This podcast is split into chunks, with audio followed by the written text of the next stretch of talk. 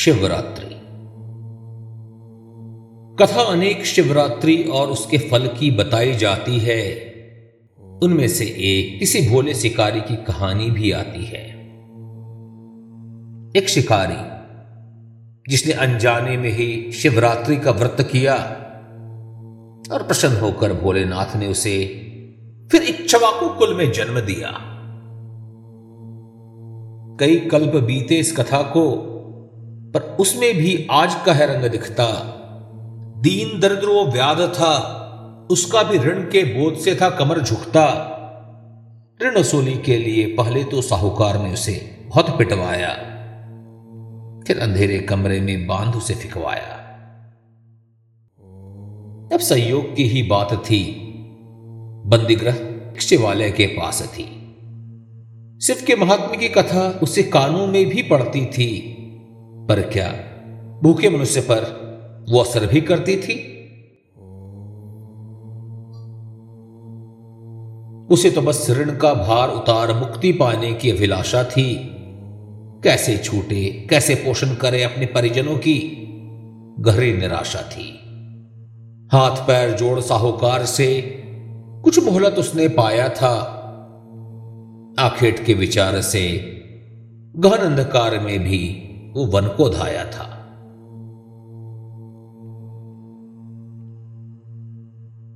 जब रात्रि गहराई थी, अपने साथ भूख को भय के प्रेत को भी लाई थी।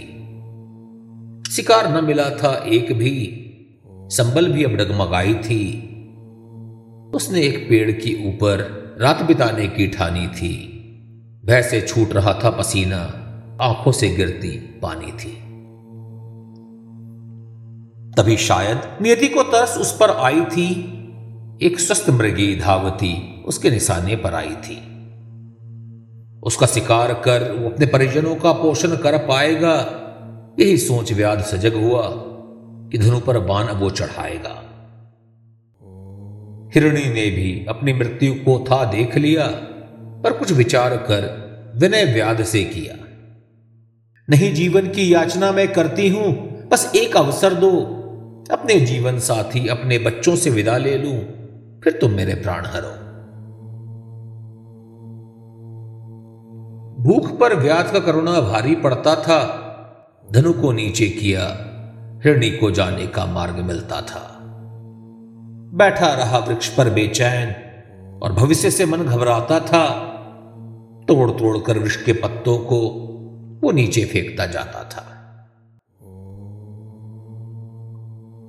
फिर एक और हिरण भी गुजरा उसी पथ से। उसी हिरणी का साथी रहा था, उसने भी की वही विनती व्याध से। विनती का फिर से मान रख के उसे भी जाने दिया। रोता, हाय, अपनी मूर्खता में मैंने अपने परिजनों को ही कष्ट दिया। प्रातः एक अद्भुत अकल्पनीय दृश्य उसे नजर आया था। हिरण का जोड़ा अपने वचन को निभाते प्राण देने को आया था। व्याध कर दे पशु के वचन पालन को देख अचंभित था। प्राण दान दिया उन्हें, लौटा घर ले रिक्त हाथ, भविष्य उसका निश्चित था। कहते हैं जिस वृक्ष पर शिकारी ने आश्रय लिया बिल्व का वृक्ष था। ठीक नीचे उसके स्थित एक शिवलिंग था। अनजाने में ही उसने अश्रु और बिल्वपत्र से शिवलिंग का अभिषेक किया था। कथा पहले ही सुनी थी। भूखे रहकर उसने पूजा विधि भी पूर्ण किया था। कहते हैं अनजाने में किए शिव पूजन का भी लाभ अद्भुत मिलता है, और शिव पूजन करने का इससे अच्छा कारण क्या हो सकता है? पर क्या सत्य ही आपको शिव सिर्फ भोलेनाथ नजर आते हैं?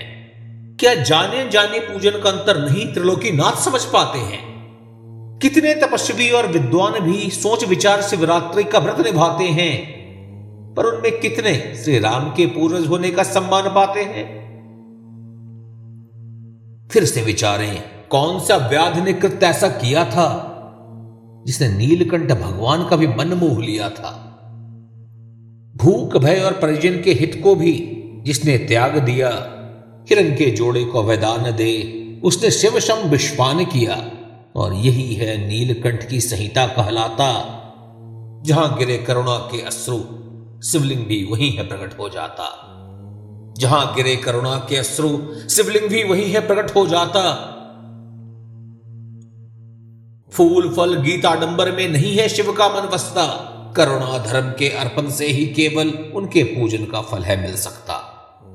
करुणा धर्म के अर्पण से ही केवल उनके पूजन का फल है मिल सकता।